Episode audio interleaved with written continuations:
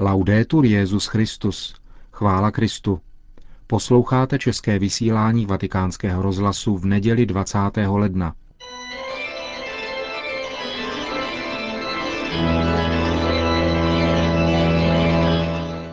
Církev a svět, náš nedělní komentář.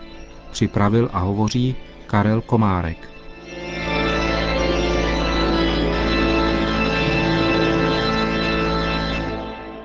My, kdo jsme tento týden napjatě sledovali situaci kolem papežovy návštěvy na univerzitě La Sapienza, se nemůžeme ubránit vzpomínce na jinou podobnou událost, na přednášku Benedikta XVI. na univerzitě v Řezně v září 2006. Ta sice vyvolala mnohem bouřlivější a tragičtější následky, ale některé její okolnosti i samo jádro vzniklého nedorozumění vypadaly v podstatě stejně.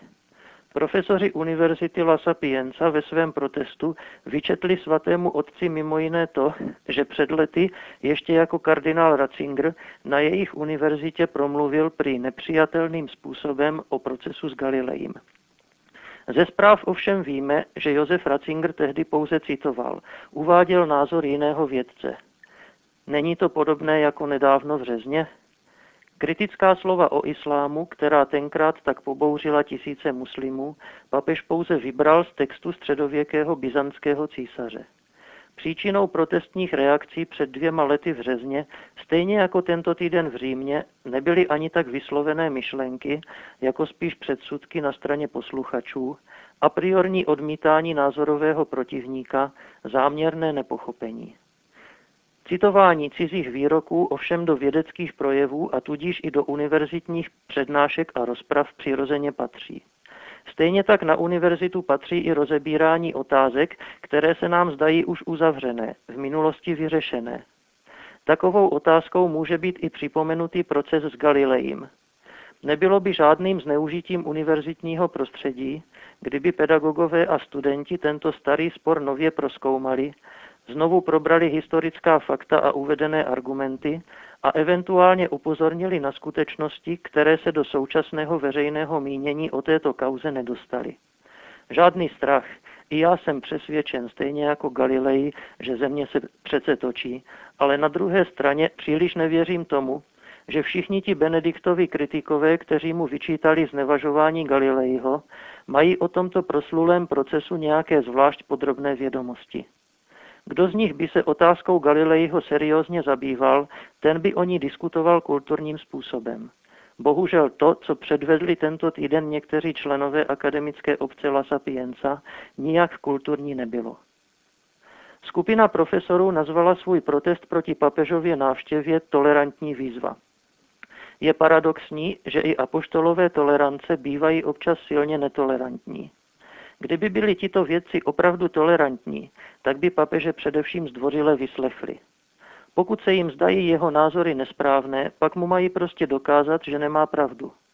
Bohužel místo toho, jak jsme se dověděli ve zprávách, někteří z nich vyhrožovali, že si v papežově přítomnosti svléknou profesorské taláry, studenti zase obsadili rektorát univerzity a domáhali se dovolení, aby mohli konat protestní akce v papežově blízkosti, Omlouvám se, ale v tom všem vidím spíš opak tolerance. Chápu, že různí vzdělaní lidé s názory Benedikta XVI. nesouhlasí, ale tvrdím, že ani kategorický nesouhlas není na akademické půdě důvodem, aby řádně pozvanému hostu nebylo dovoleno promluvit. Jméno Univerzity La Sapienza, to znamená moudrost, přímo svádí k ironické otázce, kolik moudrosti asi mají ti profesoři a studenti, kteří proti papežově návštěvě takovým způsobem protestovali. Snad všichni tušíme, že moudrost je víc než vysokoškolská vzdělanost. Kdysi na letním táboře jsme zpívali píseň, ve které byly verše. Moudrý je ten, kdo umí poznat více a pouhým vnějškem nenechá se zmást. Kdyby ti protestující profesoři a studenti chtěli být opravdu moudří, kdyby chtěli jednat v souladu se jménem univerzity, na které pracují, pak by se nenechali zmást pomrchními úsudky o církvi a speciálně o pepeži Benediktovi, které se vyskytují v současném veřejném mínění. Vzdělaný člověk ještě nemusí být automaticky moudrý, ale vzdělanost by měla k moudrosti pomáhat.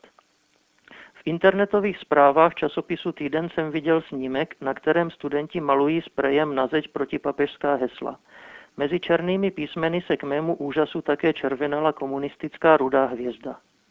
Itálie sice neměla s komunismem tak strašlivé zkušenosti jako naše země, ale italští studenti by jako vzdělaní lidé mohli vědět, kolik životů má komunismus na svědomí za uplynulé století. Benedikt XVI. často ve svých projevech zdůrazňuje, že rozum, nástroj vědění a moudrosti, by se měl ve vlastním zájmu spojovat s vírou, s uznáním Boha. Je pochopitelné, že nevěřící intelektuálové toto spojení odmítají. V Bibli čteme, že počátek moudrosti je bát se hospodina. A hned se můžeme ptát, platí to i pro nevěřící? Musí i oni přijmout Boha, když chtějí být opravdu moudří? Ta biblická věta podle mě v sobě obsahuje jako podmnožinu následující myšlenku. Moudrost začíná tam, kde se respektuje boží řád. A toho jsou jistě schopni i ti, kdo se k Bohu nehlásí.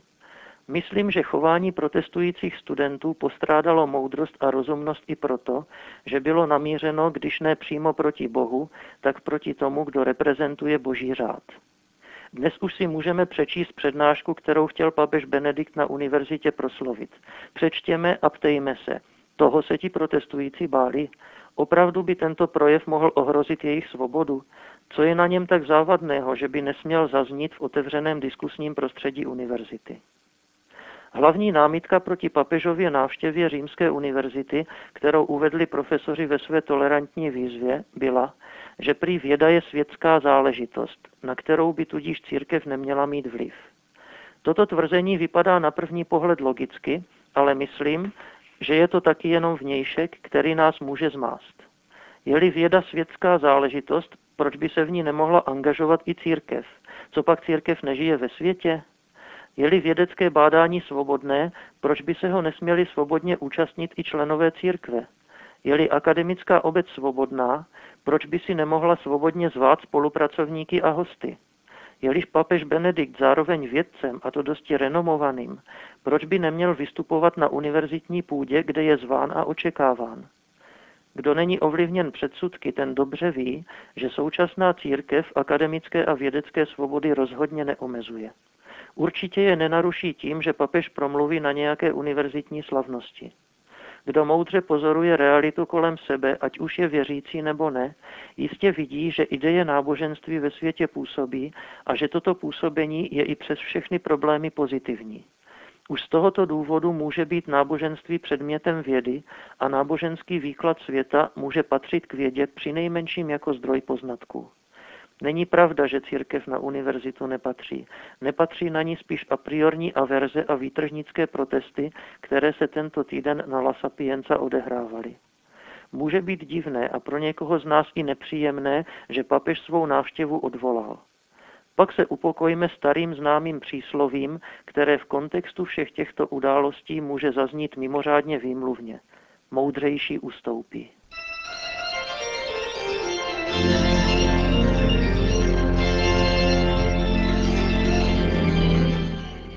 To byl náš nedělní komentář Církev a svět.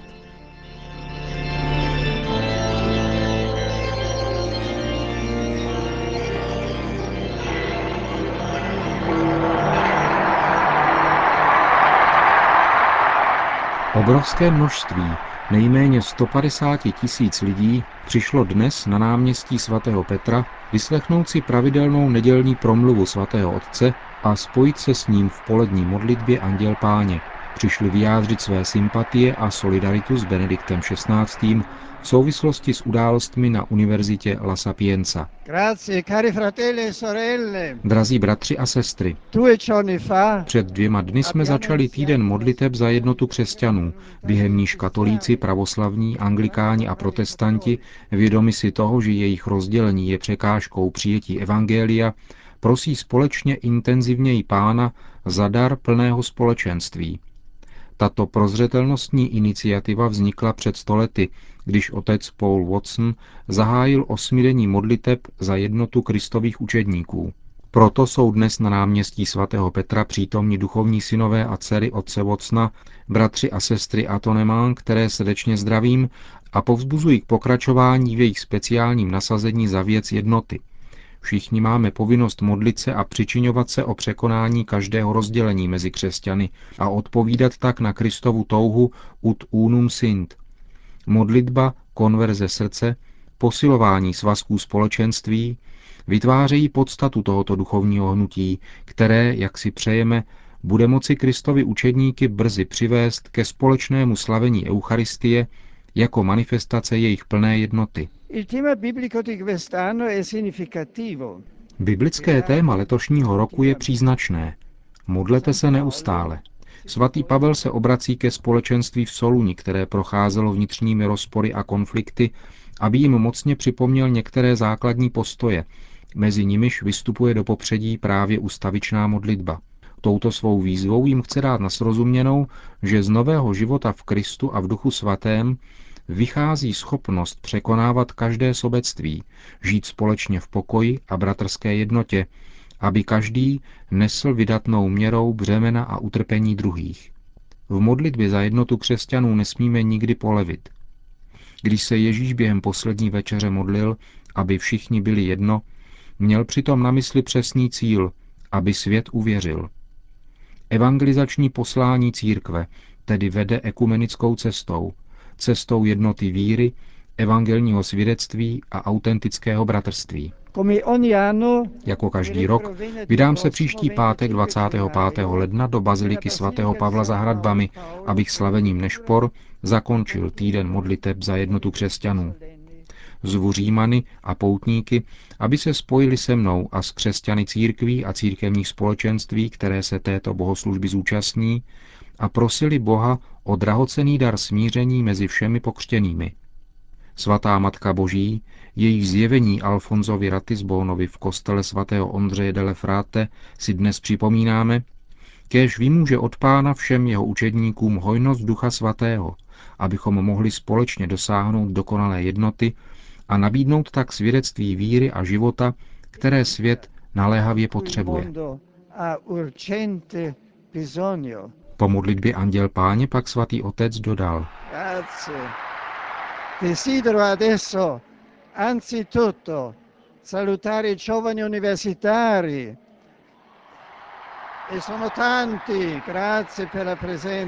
Rád bych pozdravil mladé vysokoškoláky, profesory a vás všechny, kteří jste přišli dnes v tak velkém počtu na náměstí svatého Petra, abyste se účastnili modlitby Anděl Páně a abyste mi vyjádřili solidaritu. Zdravím také mnohé další, kteří jsou s námi spojeni duchovně. Srdečně vám děkuji, drazí přátelé, děkuji kardinálu Vikáři, který se stal promotorem tohoto setkání.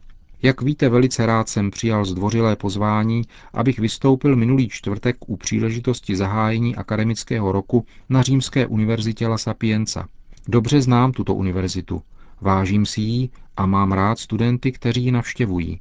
Každý rok při mnoha příležitostech mne mnozí z nich i spolu s kolegy z jiných univerzit ve Vatikánu navštěvují. Bohužel, jak známo, klíma, které se vytvořilo, učinilo mou přítomnost na této ceremonii nevhodnou.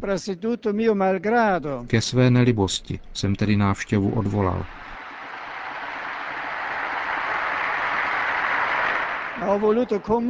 Ale zaslal jsem alespoň text promluvy, který jsem pro tuto příležitost s velkým potěšením připravil. S univerzitním světem, který byl po dlouhá léta mým světem, mne pojí láska ke hledání pravdy, k diskuzi, k upřímnému a úctivému dialogu protichůdných názorů. To všechno je také posláním církve, která se snaží věrně následovat Ježíše, učitele života, pravdy a lásky.